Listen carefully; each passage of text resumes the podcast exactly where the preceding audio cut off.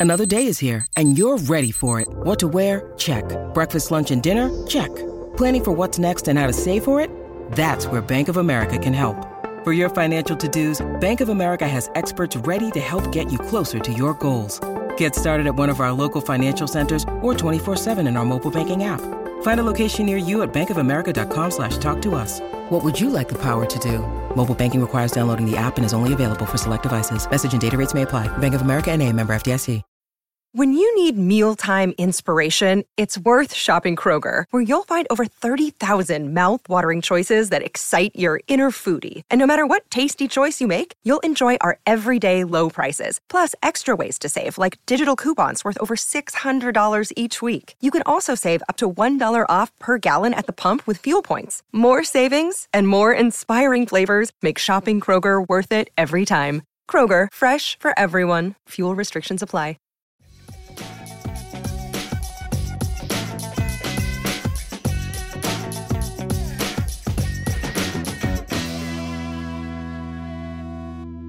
Hello, everybody, and welcome to Ice-Burgh To Go, your daily dose of Pittsburgh Penguins news and analysis. You can find us on YouTube at Inside the Penguins or anywhere you get your podcast from by simply searching Tip of the Ice-Burgh. The Penguins, they had a tough weekend up north, dropping two games in regulation on Friday and Saturday night, which makes five straight losses on the road for this Penguins team. The last time that they had victory while wearing their road whites was on January 8th against the Philadelphia Flyers.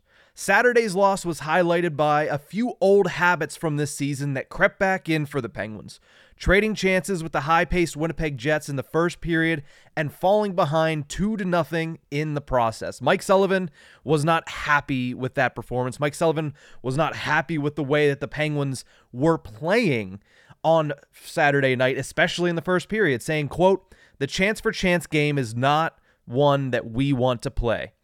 He also went on to say, quote, it's not a game that's conducive to winning consistently, end quote. Certainly not with the team the Penguins currently have constructed. The Penguins are one of the worst finishing teams in the National Hockey League and have been for quite some time. They're not a team this season that is scoring a whole lot of goals. So going chance for chance with a high-paced team that has a lot of offensive weapons in the Winnipeg Jets is certainly not conducive. So 100% I agree with Mike Sullivan on that instance, but also you look at that game and they lost by a final score of 2 to 1 while playing the first 20 minutes in a high-paced, we'll give you a bunch of odd man rushes and try to stay in the game that way. The reason the Penguins are in the position that they're in right now is because of their defense and because of their scoring, and really because, on paper, this team has not been very good for the last couple of weeks. That defensive indifference that they showed on Saturday is nothing new this season. They might be third in the National Hockey League in goals allowed, and a lot of people have mentioned that to me. Hey, why would they need to add defense at the deadline? Well, simply because the defense is not the reason why they're third in the NHL in goals allowed and fifth in the NHL in goals allowed per game played. The defense has not been the reason why. They're 13th in expected goals against per moneypuck.com and 21st in expected goals against per 60 minutes. That disparity there is because of a top 10 penalty kill and more importantly, because of tremendous goaltending from Tristan Jarry and also from Alex Nedeljkovic. But for the majority of this season, it's been Tristan Jarry that keeps this team afloat. Tristan Jarry is having not just a solid season for the Penguins, he's having one of the best seasons of his career right after getting that big contract, which is a great sign because coming into this season, his performance was going to be one of the biggest question marks surrounding this team, or at least we thought that was going to be the biggest question mark surrounding this team.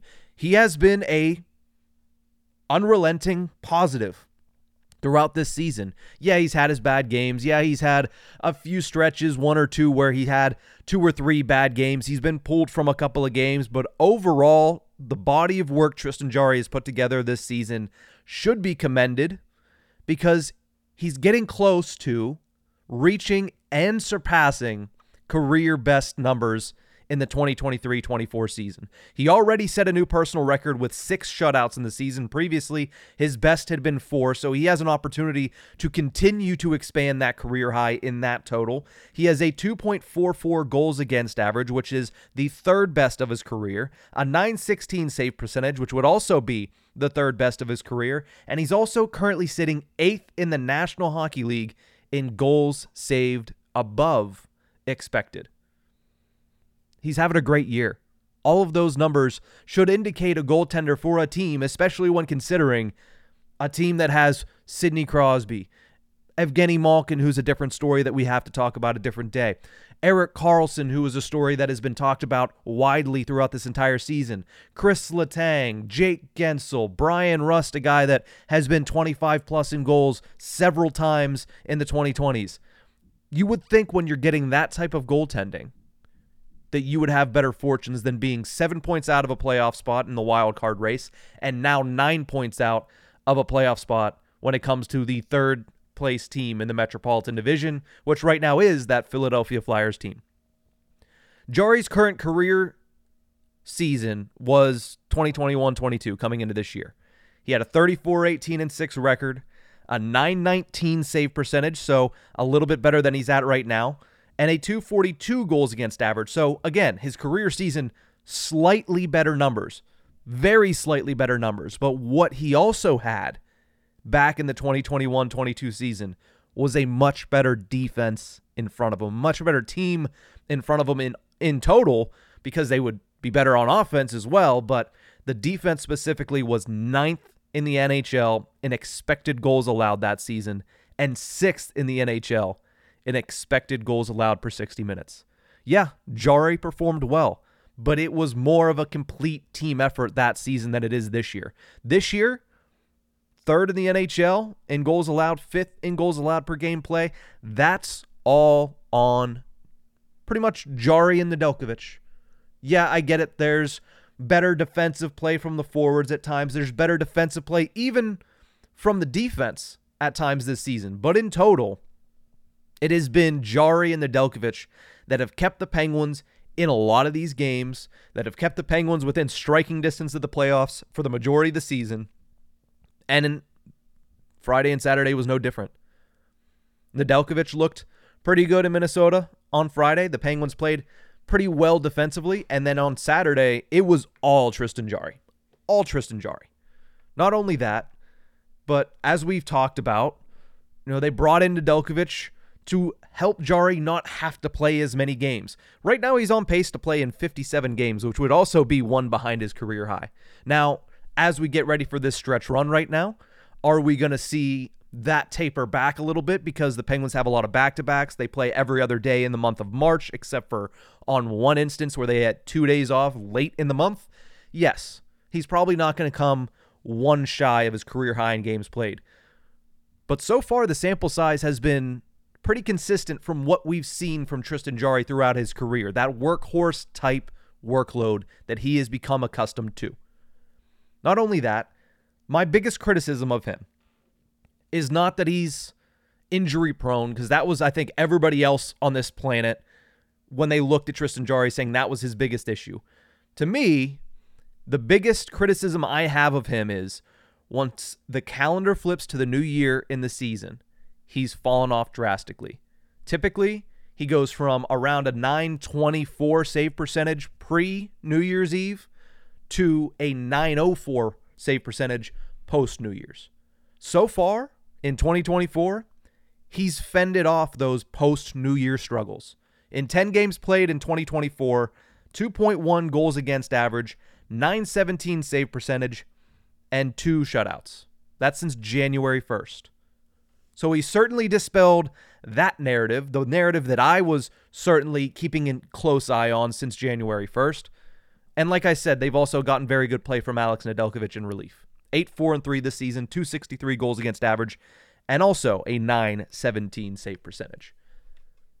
In all, the Penguins are a very flawed team when you watch them. That much was obvious over the weekend. That much has been obvious throughout the majority of this season but they've remained afloat thanks to the contributions of a select few players. Sidney Crosby, and Jake Guentzel have been the most obvious. They've been getting the most praise. Marcus Pettersson has gotten a lot of praise this year, and rightfully so, more so than he's gotten in the past. And also, rightfully so, he's he's the best defensive defenseman that this team has by a wide wide margin. And Chris Letang is also getting a lot of praise this season, rightfully so. But Tristan Tristan Jarry, excuse me, deserves to not only be in that conversation, he deserves to be at the forefront of it. Crosby, yes, that unattainable 36 year old Hart Trophy level season that he's putting together is untouched by most across the National Hockey League. But right underneath him, if not right on par with him, should be Tristan Jarry for the performance that he is putting on. No, he's not putting together a Vezina caliber season. He might get a couple of Vezina votes, might finish seventh or eighth, which he's done a couple of times in his career before but he's getting ready to put up career numbers this year. To this point, again, goaltending is fickle. This could be out the window by the end of March, but as of right now, through 60% of the season, Tristan Jarry is on pace to have a career year. And while it might not be Vezina quality, considering the play or the lack of solid play, the defensive indifference is what I called it earlier. And I think that is the perfect way to put this team at certain points of the season with the defensive indifference that they have had, yet the tremendous goaltending that Jarry has provided and that Nedeljkovic has provided, they deserve to be considered, specifically Jarry, on par with what Sidney Crosby has done for this team this season. The race isn't over. They have a chance. They're squandering it a little bit. I mean, you would have hoped going out on the road to get at least one win over the weekend. They were in both games. They lost by one goal in both games. They had the goalie pulled in both instances. They were close, but they couldn't get over the hump. And that just seems to be the story of the season. But it's certainly not because of the goaltending. And it's certainly not because of the starting goaltender in Tristan Jarry. He's having a great year, deserves some credit for it and we'll have to see how the story finishes. But as of right now, it has been a tremendous year for 35 between the pipes for the Pittsburgh Penguins. They're going to need him to be that way because I don't see this defense getting much better. I just don't. The penalty kill will get better whenever Noel Acciari comes back. The penalty kill might get even better when Matt Nieto comes back. But as far as the defense as a whole, it's not going to get much better. So if his numbers stay like this, it is 100% the most impressive season we've seen from his career.